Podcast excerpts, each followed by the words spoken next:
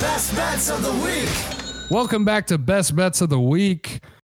Uh, I'm just going to get straight into it. I've got the Cardinals minus five at home versus the 49ers. Uh, the 49ers are running with CJ Beathard, it looks like. I expect the Cardinals offense to just outscore them. I, I think the 49ers are a good team. Uh, they just it just hasn't been their year. Uh, I think they're going to struggle putting up points. Kyler Murray can almost do it on demand. Cardinals minus five. My next game, um, I'll actually just get to the two games I mentioned. I got the Steelers plus two at home against the Colts, and then the Titans plus three at the Packers. I picked. The, I hope these games don't work out. I really do because if they don't work out, the Colts take the division. Um, so that's really all it comes down to is I'm just playing the opposites. So I'm happy either way. And then we got the Ravens minus 11 versus the Giants. Same thing as last week. The Giants, um, I think I'm pretty sure Daniel Jones is going to be out again. If he's not, he's got the hamstring. He's not very mobile. It's one of his biggest assets. Um, I expect the Ravens just to run it up on him, just like they did the Jags. Uh, Cardinals minus five, Steelers plus two, Ravens minus 11, Titans plus three. But wait, wait, wait. What's the record? Like, what's the record with you and Daniel? Like, you've just got a couple weeks left. What is it, Daniel? I I think I was looking at my notes here that we are both twelve and twelve since we started. I know we're even. I don't know what our record is. Okay. I know my my record on the season, but yeah, we've got two weeks to sort this out. All right. And, Well, and if, uh, we're for my- if, if we're tied going into next week, we're going to have to find some sort of tiebreaker. Yeah, because week 17 sucks to bet on. Um, okay, so for my over unders this week, um, I'm starting off with the Rams at Seahawks. Uh, these are two good playoff teams, um, still fighting in division here. The Rams are should be good and pissed off after that horribly embarrassing loss to the Jets. Uh, the Seahawks as well. They kept it close at the uh, Washington football team last week. Um, 47 and a half is the line. I'm taking the over.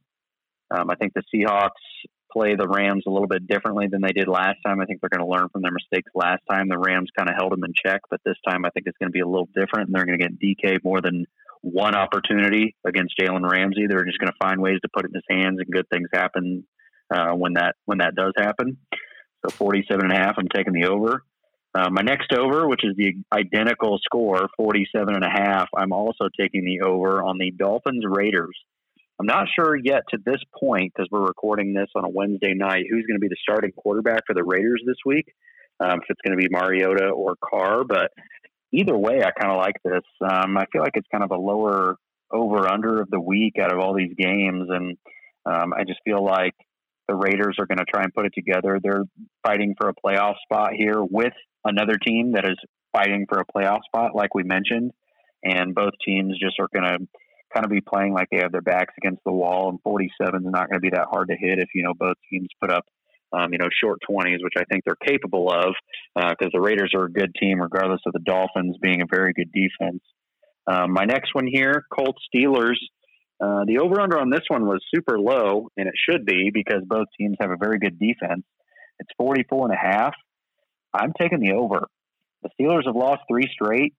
Um, so they're Tomlin's going to get this team back back in line. We just don't know when. I think it's going to click this week. I don't know that they beat the Colts, um, but I know the Colts. They're going to look at all the game film last week that the Bengals put together against the Steelers. They the Bengals just murdered the Steelers every way that you can. I know they only won by ten, but that game was dominated from start to finish.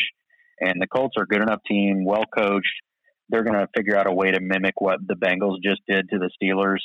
Um, and I think this is going to be a pretty good game. I, I think it's going to hit the over. Um, so over 44 and a half on that one. My last one here, the Browns at Jets. I'm taking the under on this one. The 47 point line kind of scares me a little bit. Um, the Jets, they had a good showing against the Rams, but I don't think Cleveland's going to let that happen. Cleveland is right in the middle. Okay, they're they're trying to fend off the Ravens and then trying to possibly win a division against the Steelers. So they are in it. Um, they know that their playoff odds are super good, and they are going to get out schemed like Sean McVay did last week. Sean McVay just got flat out out schemed. Uh, I cannot believe I'm even saying that against Adam Gase, but he really did.